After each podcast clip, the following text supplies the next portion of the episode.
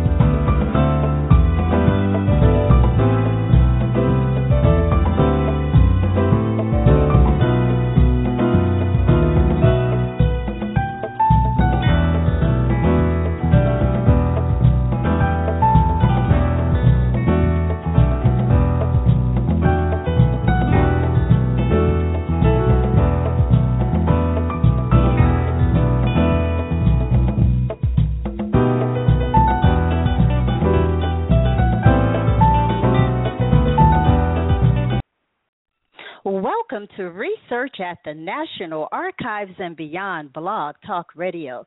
This is your host, Bernice Alexander Bennett, and I want to welcome the callers and chatters to Research at the National Archives and Beyond. This show will provide individuals interested in genealogy and history an opportunity to listen, learn, and take action.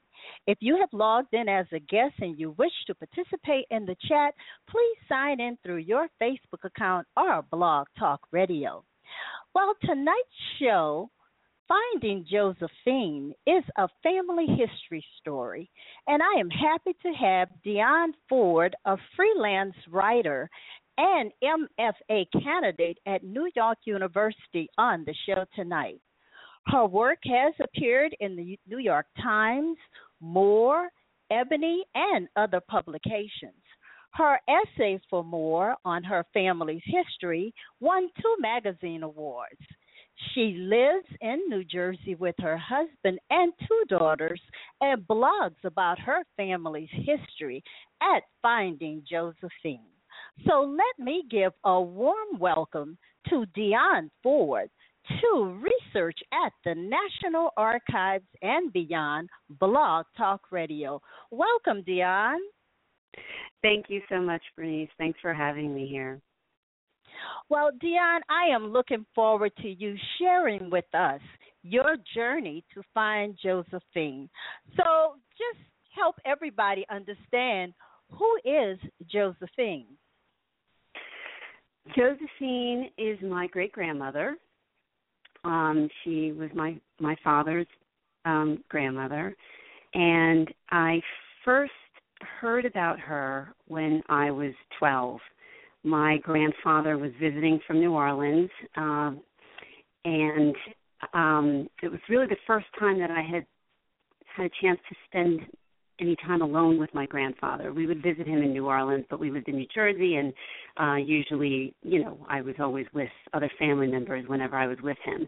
But on this day, we were by ourselves, and um, my grandfather was a very fair-skinned man, and I guess at that time, being 12, issues of identity were starting to come really to the forefront of my mind and I asked him if he was white because he was so fair and he explained to me that he wasn't white, that his grandfather was white and that his um mother had worked on his grandfather's plantation is how he put it.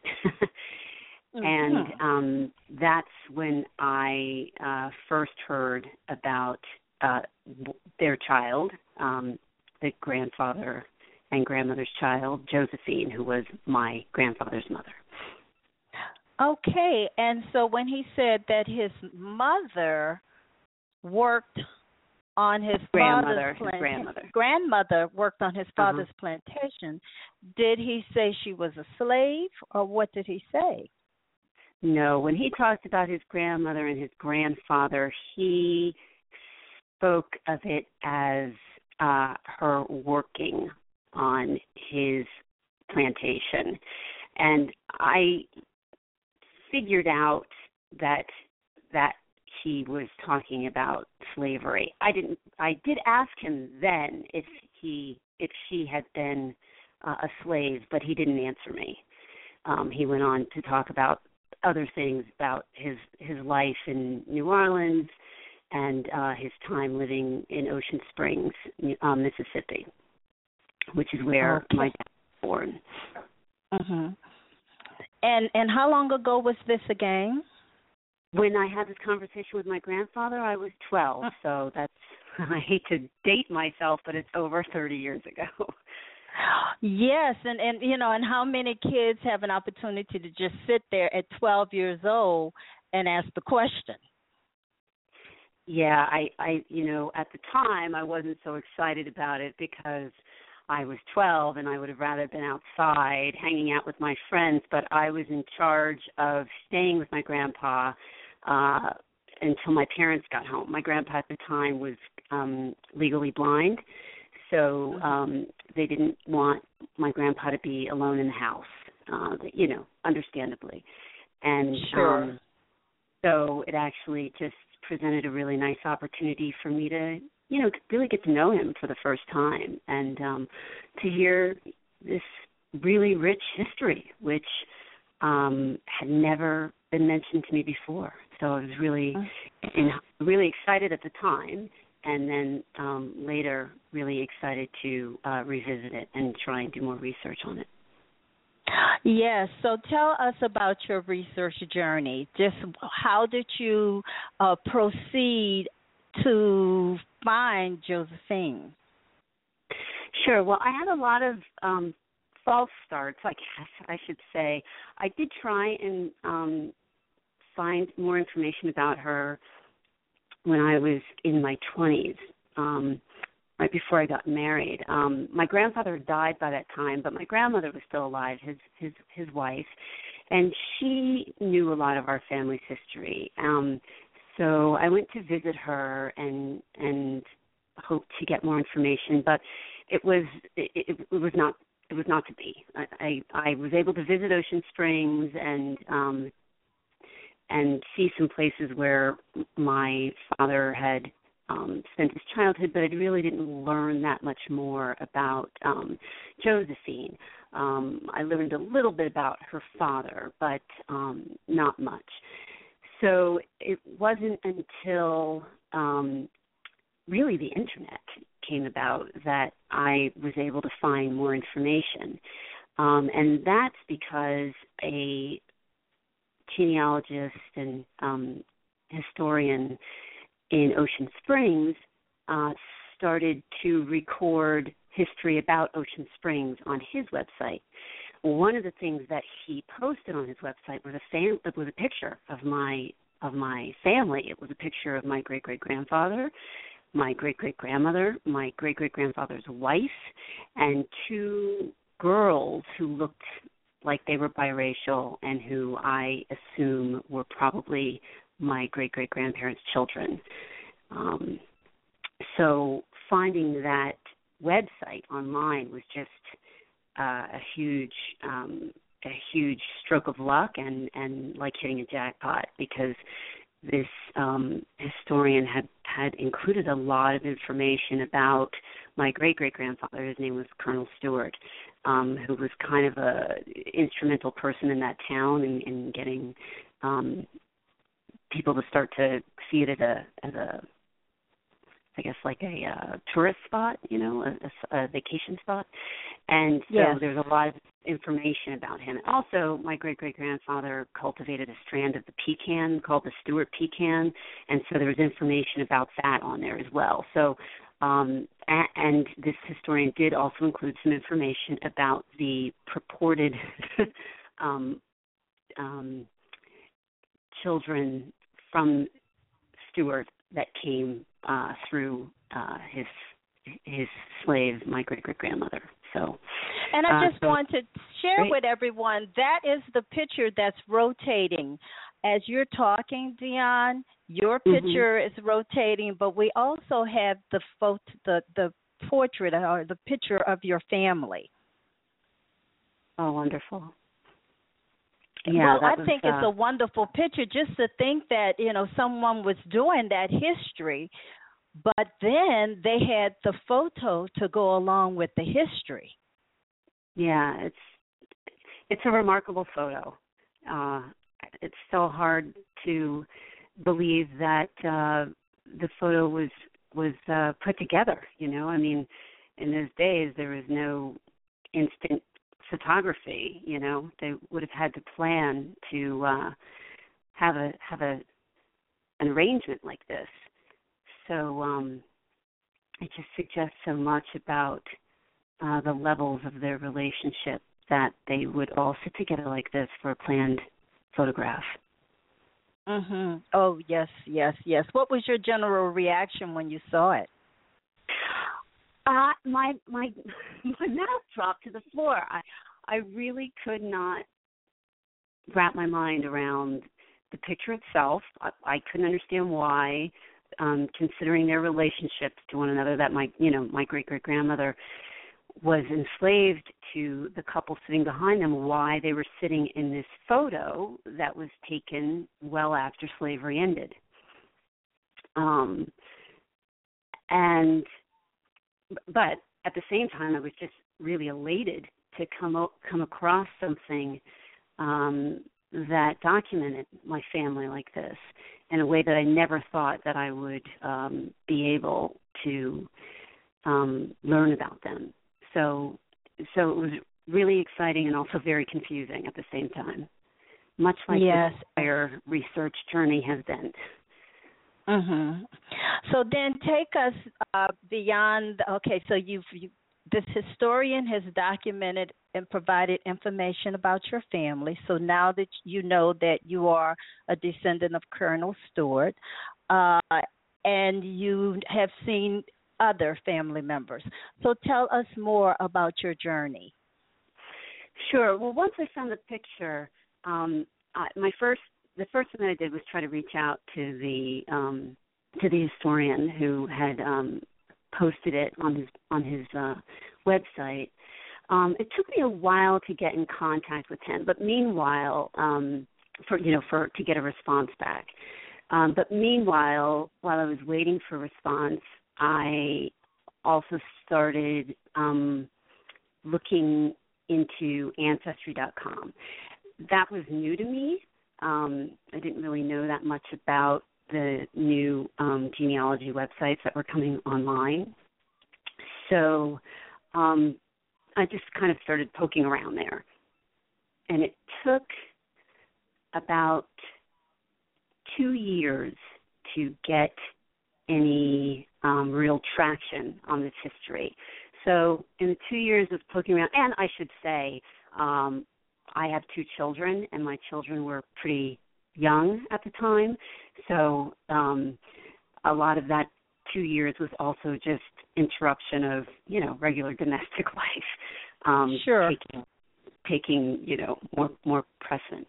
Um, so, but um, in 2009, well, I should say in, in 2008, I came across a posting on Ancestry.com of someone else looking for Tempy. Tempy is uh, the woman in the middle of the photo. That's my great great grandmother. That's Josephine's mom. Um, so I came across a posting of someone also looking for her, um, saying that they were all that they were her, um, you know, descendant. Um, so I sent them a email back saying that I too was related to them. And you know, as you know, or I think many people who use Ancestry or I should say, if they use it like me, they will frequent it for a while and then drop off and not really check for a while and and then go back to it.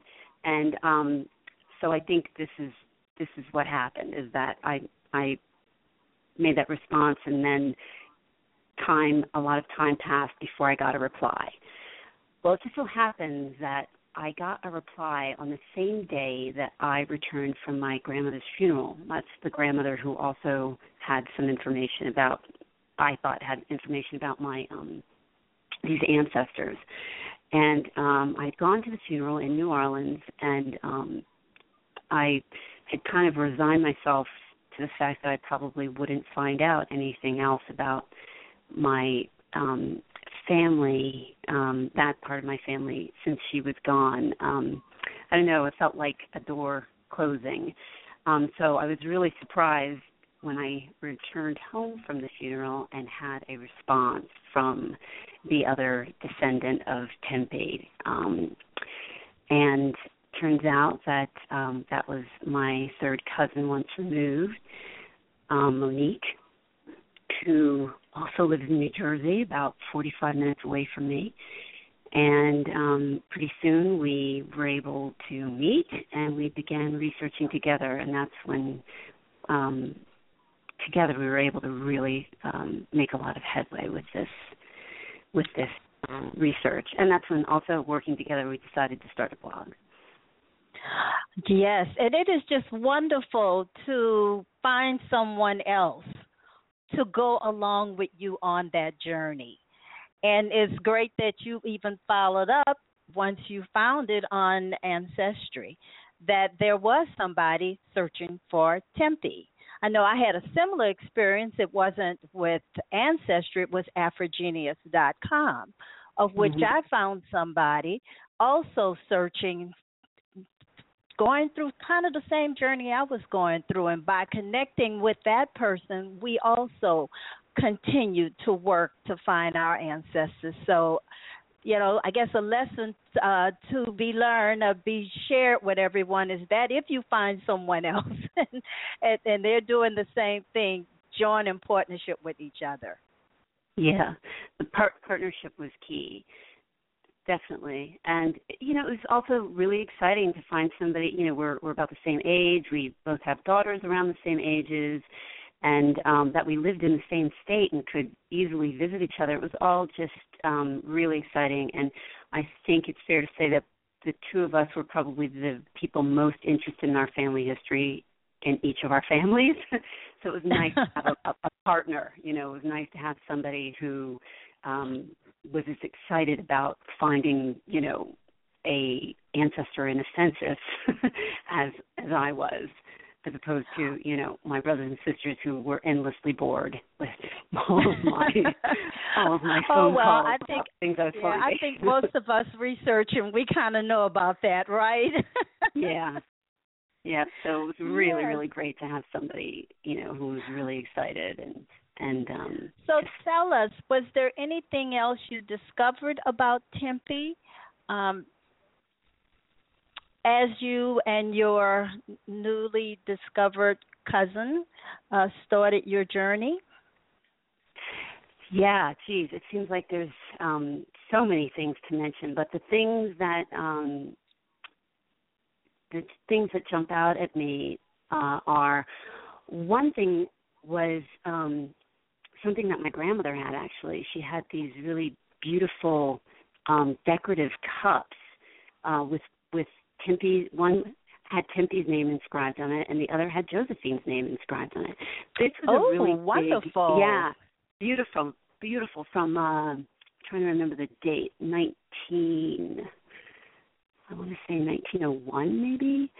Um, but these were really important to me because I was having trouble f- finding anything that linked um, Josephine and Tempy physically like that. So it was really nice to learn from my first cousin that she had taken these um, decorative glasses out of my grandmother's house right before Hurricane Katrina. Um, had no idea, I don't think, that the hurricane was coming, but just, you know, for safeguarding, had had removed them. And thank goodness because now we still have these beautiful decorative glasses and apparently they're from a trip that Tempy and Josephine took to um Mount Clemens, Michigan together. Um not 1901, I'm sorry, 1905. So that was a, a really lovely um find. And another thing um that um Monique and I found together when we went to visit uh, Ocean Springs in New Orleans is we found that Tempy um, owned property. She was a landowner.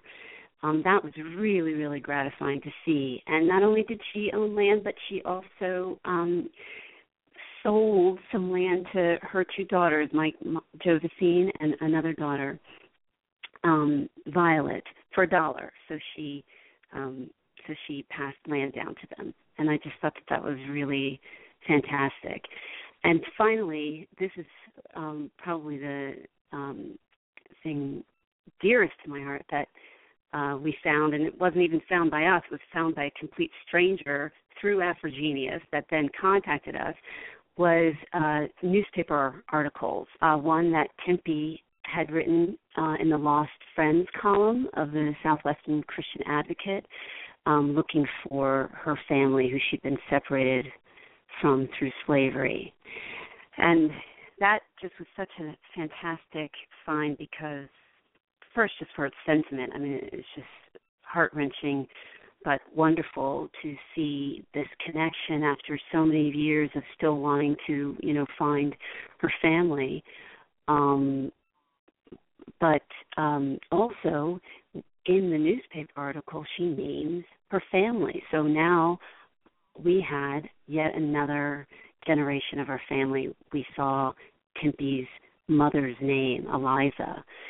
So that just was thrilling. And um, I know you asked about Tempy, but I'll tell you about Josephine as well in this, since it's connected. Is we I learned that um, Josephine was a frequent uh, writer to the newspaper. She would write editorials and uh, just little little comments, and um, that was touching to me because I started my career as a writer as a newspaper reporter. So it was very nice to feel connected to her in that way. Yes, it's in the genes, huh? Maybe. Right. Well, how wonderful though to actually find something in the wanted. As you said, she was searching for her family members and she named them, and you also found her mother's name. Yeah, I mean, it was just really remarkable, and that um, I'm I'm sure people um have heard maybe of the of the lost friends column um and yes. like i said this particular one was from the southwestern christian advocate and so um i'll just i'll just re- it's very short i can read the beginning she writes mr oh, editor please, i just please read sure. yes she writes this was june fourth eighteen ninety one she writes mr editor i desire to find my people mother's name was eliza burton sisters Nancy, Polly, and Liberia Burton. I had a brother, Albert Burton, who died, and two aunts, Peggy Manroe and Betty Matthews. My mother's sister Nancy, brother Albert, Aunt Betty, and Aunt Peggy lived on the same plantation and belonged to Dr. Sterling's people. Liberia and Polly belonged to Dr. Robert Hilliard. Liberia was salivated when a child. I left them in Attakapas, Louisiana. Any information ah. concerning oh thankfully received. Address Mrs. Tempy Burton, Ocean Springs, Mississippi. Care W.R. Stuart, Esquire. so. Oh my goodness. Yeah, it was very, very um, powerful to see that all that all that sentiment and all that information all in one place. And I can't ignore that at the very end it's written care W.R. Stuart, who was um my great great grandfather, the man who um she had uh her children with. So um that was just a very interesting caveat at the end there. Oh, oh and yes, and say, I have comments, so I need to tell you what some of the oh, people okay. are saying in the chat. In the in sure. the chat, you know, isn't that wonderful to have that information? What a joy to find that. It would be great to learn more about the Southwest Christian Advocates this is a mm-hmm. comment uh, where someone said they had a similar experience with a possible collateral line that wrote a letter to this newspaper, and he too named his family members that were sold during slavery and named the slaveholder. Mm. Another comment that touches the heart. You know, this is incredible tears. And then, is the Southwest Christian Advocate digitized? Um, some of it is. Um, so this this article that um, our friend who was a stranger forwarded to us was digitized on the um, the New England uh, Historical Societies. I'm sorry, New England Genealogical Societies. Um, their their archive, which is called something different. I think it's called like American um, history, something like AmericanAncestors.org. Is that it? That's it. That's it. Thank you. Uh-huh. Sorry, I, I, I forgot the name. So, so they have um, a certain dates digitized there. I don't think they have all of them, but they have many of them. Um, so, um, so one could definitely find Southwestern Christian Advocate letters there and articles there. Um, I'm not. I think that might be a fee service, but I'm not. I'm not sure. But okay. also, and- I should I should say that um, the um, some of these lost friends articles are also uh, through. You can also find them through the New Orleans. I believe the New Orleans Library, if I'm not mistaken. I think I saw something just the other day that they've done a whole project to um, to post some of these so so that they're digitized there. I'm sorry I didn't uh, think to look that up, but um, I think it's the New Orleans um, Library. I well, we'll check. have to look into that. Uh, yeah. Dionne, we do have someone in the chat that's stating that she is related to the Sterling and Stuart descendants of West Feliciana. Oh. Of where? It says West Feliciana. Wow. Is that right, Karen? Uh, I mean, I'm looking at her. She just wrote it in in the chat room. Oh, so wow. we'll yeah, so hopefully she can say a little bit more about it. We're going to take a quick break, Dionne, and come right back, okay? So that you can okay. continue to tell us this story. Thank you.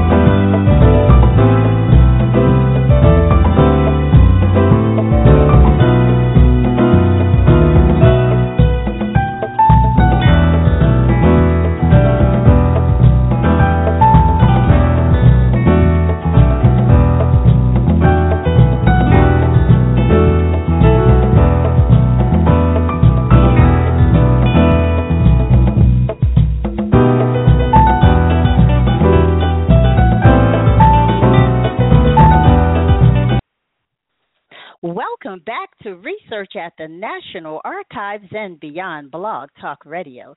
This is your host, Bernice Alexander Bennett, and you can join me every Thursday at 9 p.m. Eastern Time, where I will have an expert to share resources, stories, and answer your burning genealogy and history questions. Remember, all of my guests share a deep passion and knowledge of genealogy and history. All of my shows are available as a podcast immediately after the broadcast, and they can be downloaded from Blog Talk Radio and iTunes. You have been listening to Dionne Ford discuss why and how she began the journey to find Josephine and what she discovered in this journey. So let's continue to talk about finding Josephine. So, where did you go next? Uh, let's see. We went so many places. So, um, I guess after. Oh, let me just say, I found the uh, where you can find the Lost Friends columns from the Southwestern Christian Advocate digitized. They're at the Historic New Orleans Collection.org. There's a database okay. of Lost Friends columns there. Um, okay, so um, where else did we go? Uh, we also actually went to, or I should say, I went to um, Maryland because Colonel Stuart's family um, came from there, and it turns out that um, there was quite a lo- quite a lot of information about them there, um, including uh, portraits that are archived at the Maryland Historical Society and also at the Baltimore um, Museum. the Baltimore Art Museum. So um, that I hope that something would um, give me information about Tempy and um, Josephine, possibly through researching there. But um, I, I found a, mostly a lot of information about about um, the colonel and his family there.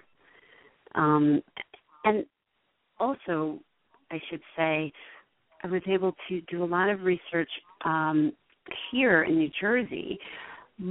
Josephine's husband, um, the Reverend James Ford, he was um, a minister in the ME Church, the Methodist Episcopalian Church, and their records are archived at Drew University, which is here in New Jersey.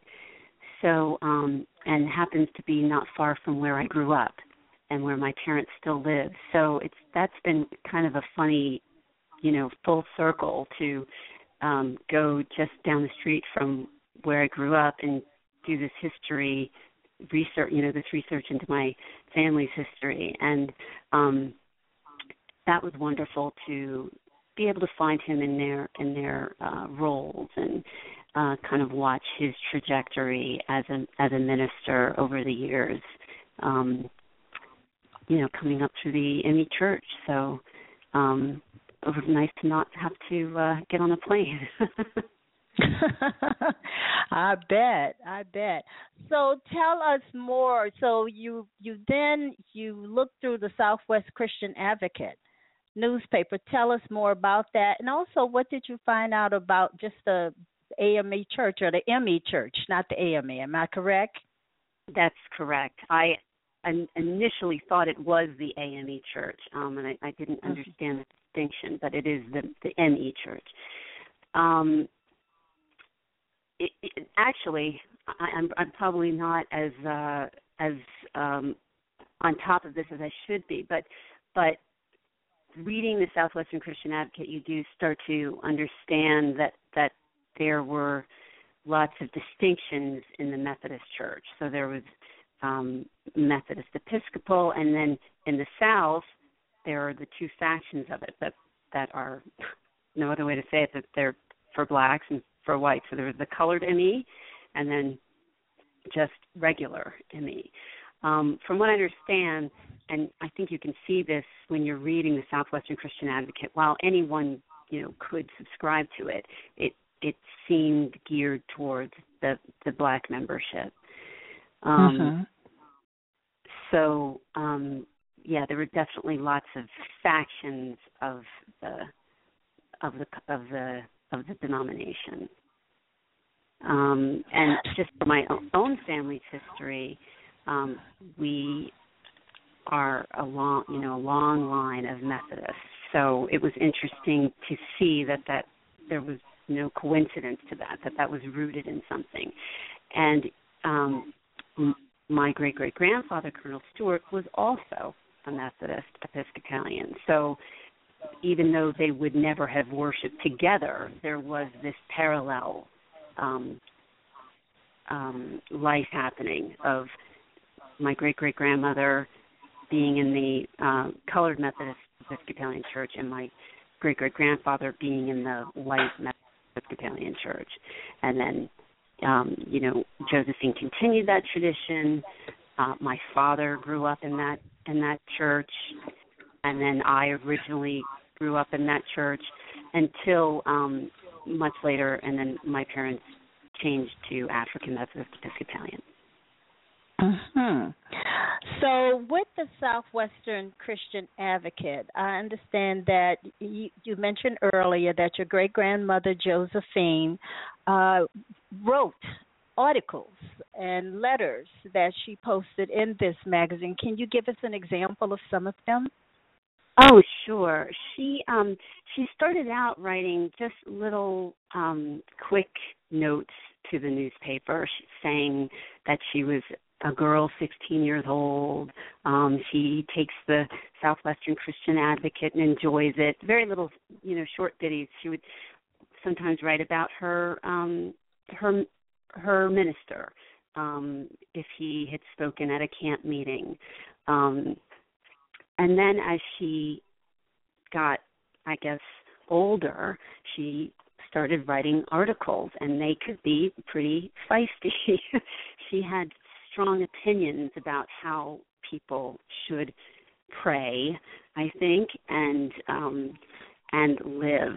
Um, so it was really special to be able to kind of see a glimpse of her personality through um, through her writing.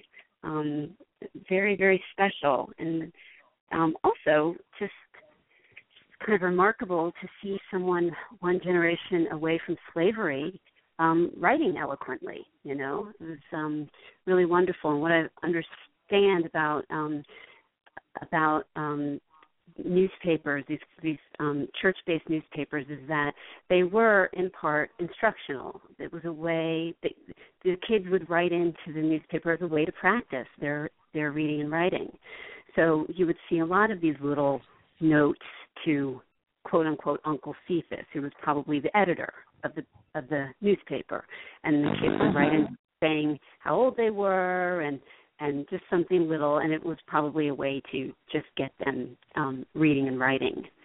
Um, and I also understand that these would be read from the pulpit, the um, Lost Friends column, so that um, you know enslaved people were not allowed to read. So the, the minister's job then was to read these um, these petitions, these ads, so that if someone was looking for somebody, they would hear it. You know, they would hear that they were being looked for. Um, so that was also very profound to me. But um, um, first, the first thing she wrote into the Southwestern Christian Advocate was, um, let me see if I can find the first thing. Um, Oh, here it is. Okay, dear Uncle Cephas, I take the Southwestern and greatly enjoy reading it. I love to read my cousin's letters. Our pastor, Reverend C.K. Crawford, is loved by all. He has had a great many revivals since he has been in Ocean Springs. Your niece, Josephine Burton, Ocean Springs, Mississippi. so there's just, you know, at first little things. But then um by the time that she's um older, not not yet married, but on her way, they they definitely become more uh, involved and more like actual editorials. One, I'll just um, read the first quick paragraph. It's called Hindrance to Prayer. Hindrances to Prayer. She says, To pray right is to be right, and do right to live right. That which hinders prayer hinders piety. When all the obstructions to right praying are removed, the way is open for the most rapid advancement in the heavenly life. And she goes on to um, talk about, um, quote, a bold and specious humanitarianism is destroying worship. so um, she's very serious about her prayer life and thinks everyone else should be very serious about it too. well, what was your impression of your great grandmother after you read, after you had an opportunity to just read her words and, and try to get into her head as to what kind of person she was?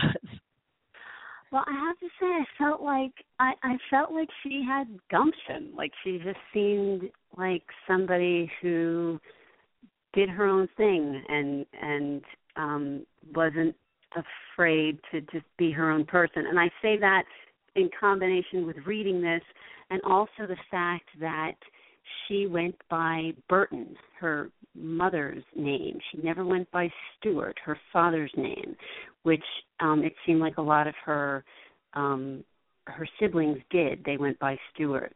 And it, it just seemed like a very specific choice um to use her mother's name um, I think that said something about how she saw herself. Um, so, I, and what I mean by that is, I assume that perhaps there were some advantages to being a Stuart in her town, where even though you know her, her even though she's obviously the child of a slave, but uh, I think some some acknowledgement of uh, the, her um, ancestry may have been advantageous to her, and she didn't do that. She just stayed with her mother's name. So I just feel like that, knowing that about her and reading um, her her editorials about how to live a good Christian life just seemed like she um had a lot of strong opinions and she wasn't afraid to share them. I think anytime uh-huh. Down and, and and puts their writing down in paper for publication, it, it shows a certain amount of of um courage. Right, and it's it's interesting that you uh, have pointed out that she did not use her father's name, but that mm-hmm. some of her siblings did use mm-hmm. the father's name. Uh, was there any kind of document that the father uh, uh, uh, wrote or anything that said these are my children? No. Um, I her death certificate um, named him as her father on it. But, okay. Um, but any documentation from him, I have never seen acknowledging uh, her or any of the other siblings. In fact, his obituary says that he had no children. Oh, it did. Yes. hmm His wife could not have children. Um, so, as far as I have seen, he made no public acknowledgement of of children. Um, but I think he he behind the scenes seemed to have made some some private acknowledgments. Um, so I just think it's interesting that around the same time he died, uh, his oldest son uh, began a dairy in the town where they lived.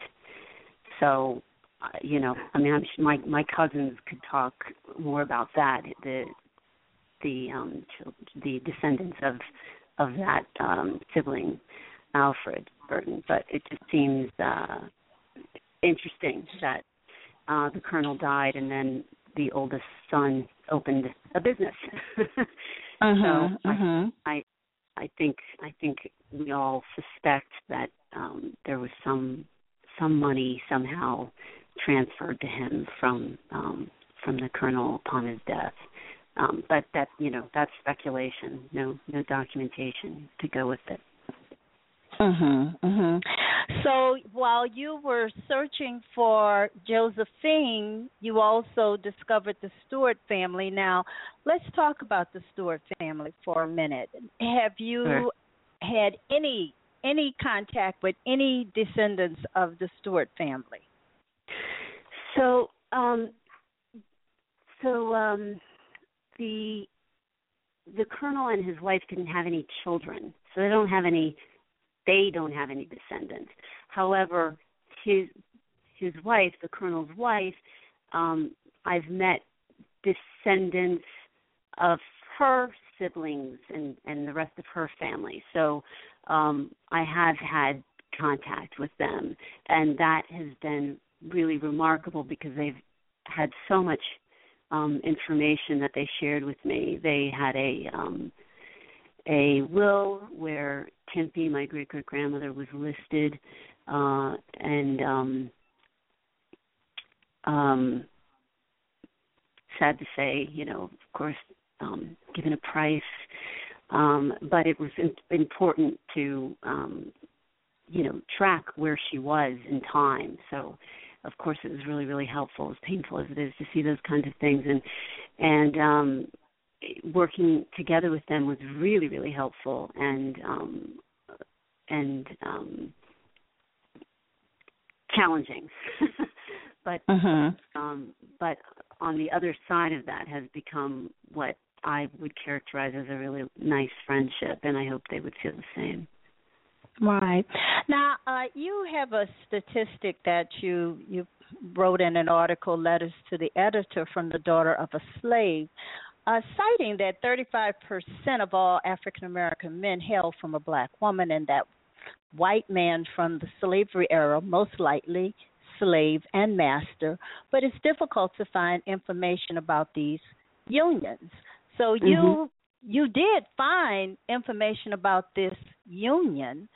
So, how since you now you know your your mixed race ancestry, how has that shaped the way you think about yourself, your identity, and your ability to tell your story beyond like you're doing to us, but to your children and to other family members? Oh, that's such a good question. Um, and it, it's, I think for me, what's been really important about learning this history is to, um, I guess it's been very grounding for me.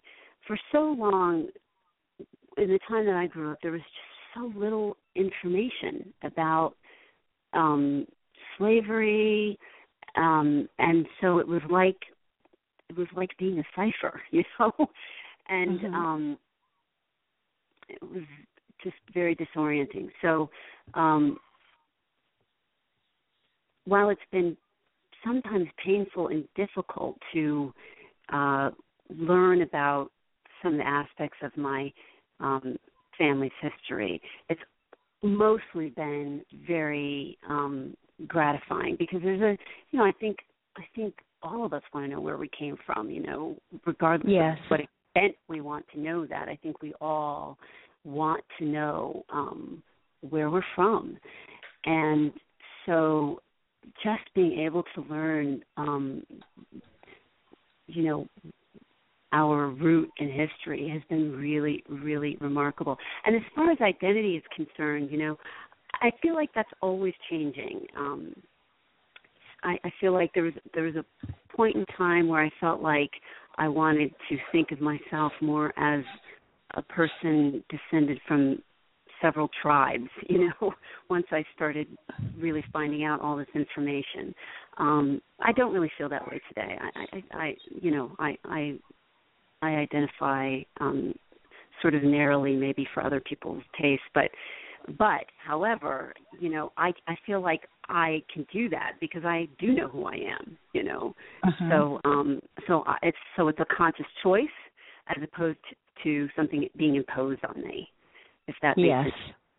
Yes, um, it, does make sense. Really, that's all I want to give my children. You know, my my children are biracial. My husband's white, and um really all I want for them is that they know their history so well that they're they're not they're not um hampered by it, meaning to say pigeonholed into one category. They can decide that they're everything or one thing, you know.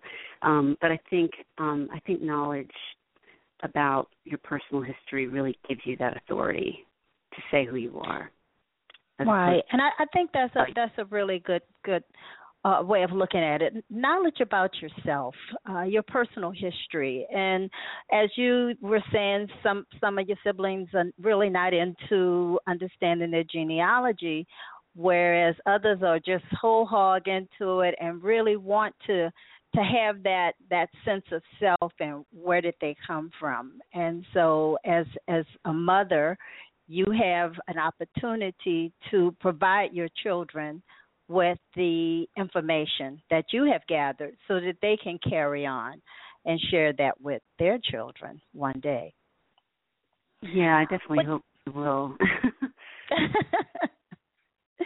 well, Dionne, I just want I mean, we're getting close to the end of the show, but I do have uh I do want you to talk to us a little bit about coming to the table because I know that you're a member of coming to the table and just share with us uh, why you're a member of Coming to the Table, and given what you have uncovered with your research, has coming to the table enabled you to to understand it better? Sure. Yeah. Um, thank you so much for asking about coming to the table. Um, actually, they're a really important part of my story. So you asked me about meeting descendants of um, my great great grandfather, um, and I told you about meeting descendants of his wife, um, who I call my my cousins now. And um, as I mentioned, that experience has been really rich. It was also very challenging, as you can imagine, being um, in such close contact with the family of of a woman who had enslaved my my great great grandmother. My she she was enslaved by um Stuart's wife first, and then was given as a the story is, goes that she was given to um him when him and the wife when when uh when they got married through the family so she was passed down through the family so sometimes our interactions were really really challenging for me um could be very painful to hear some things. And um so i went to coming to the table. I contacted them um when i was in contact with these linked descendants because I was feeling very challenged and I was um, feeling very angry and having a difficult time uh, of our with our relationship. I really wanted to be in relationship with them, but it just brought up so much anger, to be honest with you. Um, uh-huh. So, and actually, it was my linked descendant, the descendant of of, of Elizabeth Stuart, uh, Elizabeth Macaulay Stuart, who told me about them. I, I actually, we both happened to read an article in CNN.com about them right about the same time, but he forwarded the article to me, and um, I contacted them, and, and they're one of their co-founders. Um, Susan Hutchison got back to me, and we had a great discussion, and it really, really helped me to navigate this relationship because I did want to have a relationship with them, um, but I also wanted to find a way to acknowledge my own feelings um, yes. In a way that was was safe for me, but somehow could also be um, good for our relationship. And so coming to the table really, really helped me with that. And and and then I just um, wanted to stay involved with them and um, and have ever since. And so, is this uh, a group that you would recommend to others that are uh, dealing with anger as it relates to uh, slavery and connecting with the descendants of, of slave owners? Uh, just just help us understand why would someone want to become a part of coming to the table? Oh, sure. So coming to the table is an organization that was um, started to bring together descendants of slaves and the descendants of slaveholders to help um, go forward together in healing the legacy of slavery. It's not only there. It's not only descendants of either of those groups. There are people who are members just because they um, believe in the mission of um, healing the legacy of slavery. So I wouldn't say that it's exclusive to just you know descendants of slaves or slaveholders, um, but certainly um, um, certainly those groups are there too. And um, yeah, really, it's just for anybody who um, is committed to that mission of healing the um, legacy of slavery in this country. Right. And there, there are people okay. also. Oh, I'm sorry. Go ahead. No, no, you go ahead on. I, I was just going to say that um, you know that that that concept is is broad. You know, um, we we are concerned with with anything that really is um, is trying to um, really heal that that long reaching legacy. So, for example, you know this um, the legacy of mass incarceration, you know, among um, people of color would be something that someone might come to the table over, you know, to try and connect with people who are also trying to um, look for ways to um, combat that. Yes. Okay, so as we kind of wrap up the show tonight, uh, Dionne, uh, do you have any any advice that you would want to share with others that are on that journey as you were to find Josephine? Uh, well, just kind of what would you what would you tell people if they're searching? You know, what would you say?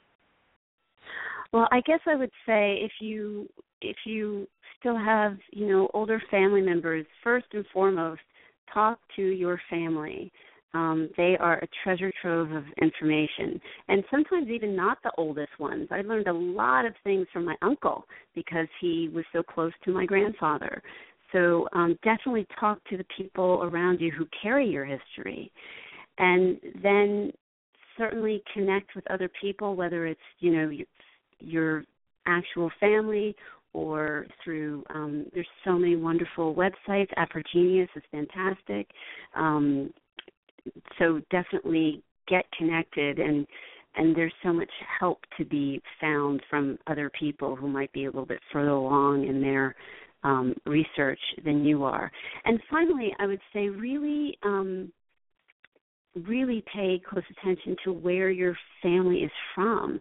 Um, someone might be writing about that town and be including your family in their history. You just never know. So I think um, really paying close attention to the spe- the specifics of your family's story is so important, and then um, going from there, connecting with other people on the journey, and um, definitely talking to your family members to find out what they might know that you that you don't. That's right. Well, I want to just thank you so very much uh, for sharing with us tonight your journey to find Josephine and all of the, the wonderful resources you shared with us. So, good night, everybody. Again, thank you so much, Dionne Ford, for joining us. And please remember, everybody, your ancestors left footprints. Therefore, you should follow the clues that are presented to you through oral history, family records, research at the National Archives and beyond. Now, you can continue this discussion on the Research at the National Archives and Beyond and AfriGeneas.com Facebook pages. And also remember to listen to the African Roots podcast with Angela Walton Raji on Friday. Thank you so much for joining research at the National Archives and Beyond Blog Talk Radio. This show is sponsored by your host, Bernice Beebe's Genealogy Research and Educational Services, LLC, and my website is www.geniebroots.com. I look forward to you joining me next Thursday. This is your host, Bernice Alexander Bennett. Good night, everyone. Good night, Dionne. Good night, Bernice. Thank you so much. You're welcome. Bye-bye. Bye.